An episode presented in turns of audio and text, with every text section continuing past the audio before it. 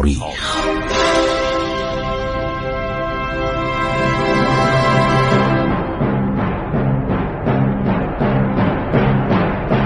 کاری از گروه جوان و اندیشه رادیو جوان.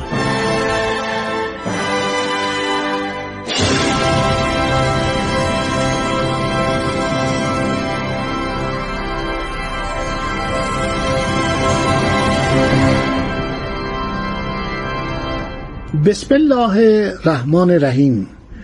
به نام خداوند بخشاینده مهربان. من خسرو معتزد هستم. طی پانزده دقیقه آینده با شما صحبت می کنم درباره تاریخ ایران در دوران بعد از اسلام که الان ما داریم از دیالمه صحبت می کنیم دیالمه من براتون تقریبا گفتم دوران قبل از شهرت و قدرت و عظمت سیاسی اینها رو براتون تقریبا شهر دادم.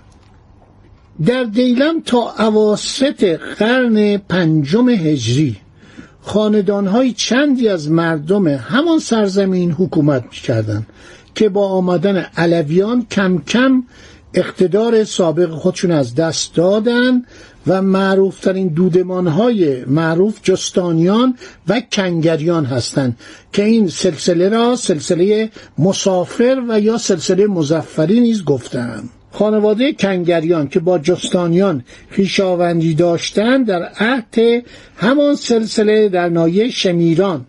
شمیران یعنی جای سرد. فقط این شمیران شمال تهران نبوده. هر جایی که نقطه سرد بوده بهش گفتن شمیران. در حوزه سفید رود شود زندگی می‌کردن.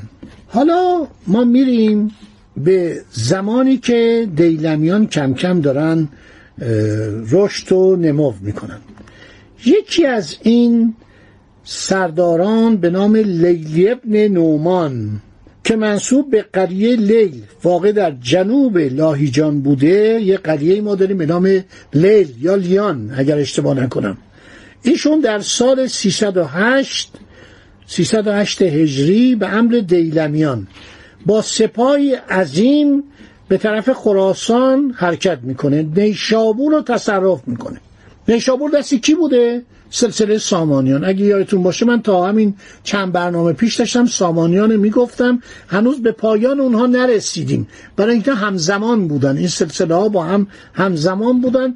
اومدم به طرف دیالمه که بعد دوباره برگردم. سرنوشت سامانیان رو که در قرن پنجم کارشون به پایان رسید براتون تعریف کنم. لیلی ابن نعمان میره نیشابور رو می‌گیره. ولی یک سال بعد در سال 309 اساکر نصر ابن احمد سامانی امیر خراسان میان و ایشون رو شکست میدن و می‌کشن و سرش هم به بغداد میفرستن. ببینید به بغداد. چرا؟ چون بغداد دست خلافت عباسیه. این خانواده لیلی ابن نومان شیعه هستن. یکی از بزرگان دیلمیان که پیوستن به علویان. لیلی ابن نومان از میان میره ماکان ابن کاکی. یکی دیگر از سرداران شجاع علویان روی کار میاد. این ماکان کاکی مال کجاست؟ مال گیلان. اینم دیلمیه. این سردار ری را زمیمه متصرفات علویان می‌کنه. از طرف آن خاندان به حکومت ناحیه مذکور نائل میشه. چون چندی بعد در خدمت سامانیان در میآید اسوار ابن شیرویه اسم ایرانی ها شیرویه کی بوده؟ پسر خسرو پرویز. اسوار ابن شیرویه به حکومت ری می‌رسه. اسوار ابن شیرویه از قبیله ورداورد آوندان بود. در شهر لاهیجان پا به عرصه وجود می‌گذارد. این یه مقدار صفاک بوده. آدم ظالمی بوده. تاریخ هایی که ما در دست داریم عرض شود از او بد می‌گویند. یکی از منابع تاریخ اسلام و تاریخ ایران کتاب مروج الذهبه که نویسنده آن مسعودیه مسعودی نصیبینی. او می‌گوید علت اینکه اسفار با مسلمانان بد رفتاری می‌کرد این بود که مسلمان نبود و آدم خشنی بود. اسفار یک ارتشی تشکیل میده و ادهی رو جمع می‌کنه. یک جوانی به نام مرداویج ابن زیار. پدرش هم کشاورز بوده. این شجاع بوده شمشیرزن بوده. این همیشه سودای امارت و فرمانروایی در سرش میپخت. این میاد و می‌خواد علیه اسفار قیام کنه. ابتدا جزو سپاهیان اسفار بود. خیلی شجاع بود. این مرد شمشیرزن شجاع و دلاور خیلی هم ایران رو دوست داشت. خیلی اطلاعات قوی داشت. ببینید در اون زمان کتابهایی نوشته می‌شد. فکر کنید صد نسخه. چون روان نویسی می‌کردن رو نویسی می‌کردن. اونجا اون موقع که چاپ نبود. یک کتابی رو مثلا درباره ایران بود. ازش یه نفر آدم ثروتمندی مثل محمد ابن عبدالرزاق. این به گردن ما همه ایرانیان حق داره. برای اینکه به دقیقی و به فردوسی معمولیت داد به اینا محبت کرد گفت شما تمام هزینه زندگیتون با من بنشینید و این شاهنامه ابو منصوری رو که من ترجمه کردم از زبان پهلوی اینو بیاد به نزد در بیارید. شیش هزار بیت رو دقیقی به نزد در آورد گر شاسنامه رو بعد کشته شد بر اثر حادثه ای فردوسی کار تموم کرد و شست هزار بیت به نزد در تاریخ کهن ایران رو.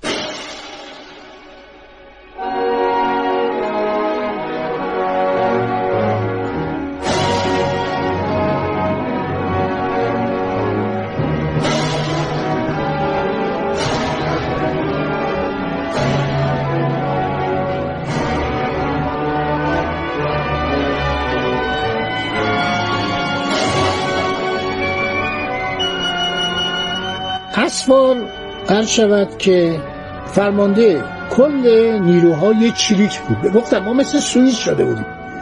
در سوئیس سپاهیان محلی بودند و اینها می اومدن و به خدمت پادشاهان فرانسه و اتریش و اسپانیا و جاهای دیگه در می اومدن حقوق می گرفتن.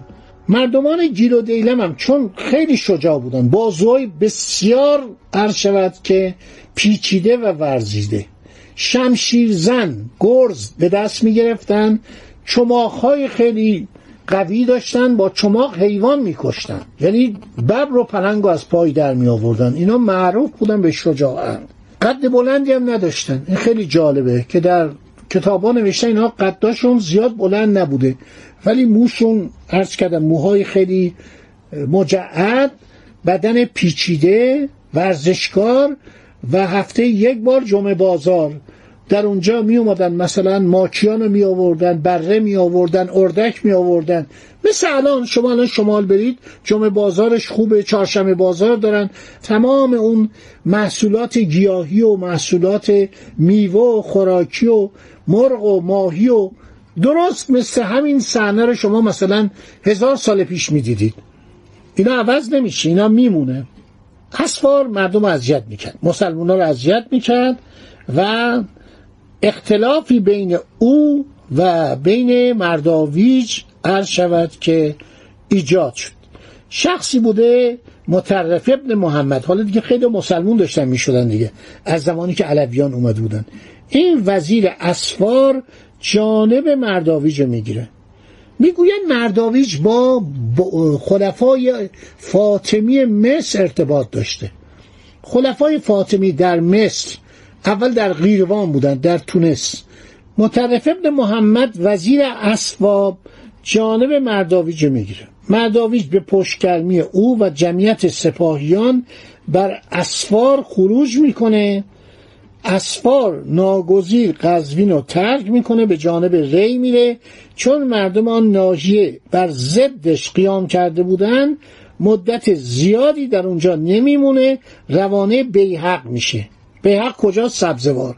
یعنی در خراسان. پس از فرار اسفار مرداویج به ری میاد شروع به مکاتبه با ماکان کاکی که در آن تاریخ در تبرستان بود می‌کنه از وی در دفع اسفار ابن شیلویه درخواست کمک و مساعدت می‌کنه. ایران فئودالی الان ها. ببین الان ملوک و توایفه یه حکومت سامانی است که از ایران دوره در بخارا هستش البته تا ری هم اومده.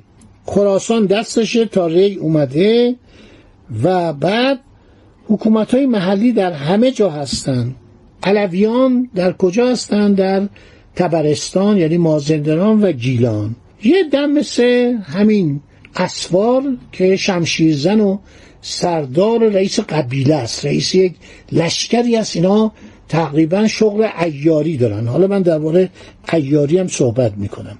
مردابیش با ماکان کاکی مکاتبه می‌کنه. ماکان تقاضاشو میپذیره با سپاهیان خود بر اسوار حمله می‌کنه. اسوار آدم تندخویی بوده خیلی مردم رو بی خود میکشته. اسوار رو به سختی شکست میده اسوار پس از این شکست میره به طرف ری و می‌خواست به قله مستحکم علمود پناه ببره تا در اونجا قوای جهت مقاومت با مرداویج فراهم کنه. همراهان او مرداویج رو خبر میدن. به مرداویج میگن این داره میره طرف علمود. مرداویج حمله می‌کنه در سال 315 اونو دستگیر می‌کنه و می‌کشه. خب درست فرماندهش بوده اربابش بوده ولی اختلاف نظر داشتن و با کشتن اسفار مرداویج بالا می‌گیره کارش. بر جمعی نقاط تبرستان تسلط پیدا می‌کنه. همدان رو در سال 319 تصرف می‌کنه مقتدر بالله خلیفه عباسی که در گذشته ها بهش اشاره کردم. پس از فتوحات پی در پی مرداویج جمعی از لشکریان خیش به سرداری هارون قریب الخال رو به دفع او میفرسته. اما این عده توسط مرداویش از پای در میان. سردار ایرانی به جانب اصفهان حمله می‌کنه اونجا رو فتح می‌کنه. مزفر ابن یاقوت حاکم خلیفه در اصفهان فتح آن شهر توسط مرداویج آزم فارس میشه تا به همراهی پدرش یاقوت حاکم خلیفه که بر آنجا حکومت داشت قوایی تهیه کند و به اصفهان برگرده این قیام علت داشت. برای که این بنی عباس ایران رو میچاپیدن. ایرانیان رو قارت می‌کردن. بزرگان ایران رو میکشتن. شما ببینید چقدر از بزرگان ایران چقدر از رجال ایران رو که به عباسیان خدمت کرده بودن به اینا یاد داده بودن شیوه خدمت اینا رو میکشتن. مرداویج میره اصفهان. اصفهان رو می‌گیره عده از سپاهیان خودشو معمول تصرف اهواز و خوزستان می‌کنه. که این نواحی بدون مقاومت شدید تحت نفوذ مرداویج در میاد. سردار شجاع ایران فرمان حکومت نوایی متصرفی خیش را از المقتدر بالله درخواست می‌کنه. خلیفه هم درخواستشو میپذیره. چون چاره نداشت. این سردار شجاع بود. داشت می‌رسید به بغداد. در همان زمان چند نفر از سرداران دیلمی خاندان بویه که زیر نظر مرداویج بودن اینا جدا میشن علی ابن بویه بر شیراز دست پیدا می‌کنه. مرداویج ناراحت میشه میگه آقا این سردار من بوده. چرا رفته خودش جنگ کرده و شیراز رو گرفته؟ بعد میره اصفهان. اصفهان که میره یک فکری می‌کنه تاجگذاری کنه. و می‌خواد سلطنت ساسانیان رو تجدید کنه. دستور میده که برن و یک تختی بسازن مانند تخت خسرو پرویز تخت تاقدیس بهش می‌گفتن. نکات خیلی جالبه. از این لحظه توجهتون بیشتر باشه که در برنامه آینده بگم چه اتفاقی میفته و این آدمی که حدود صد هزار سپاهی داشت و ببینید چه اتفاقی براش میفته.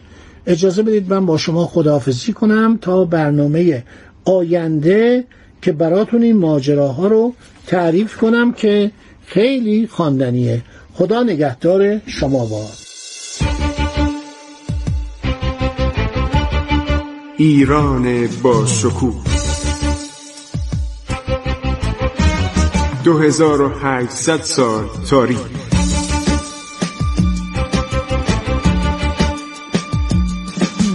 عبور از تاریخ.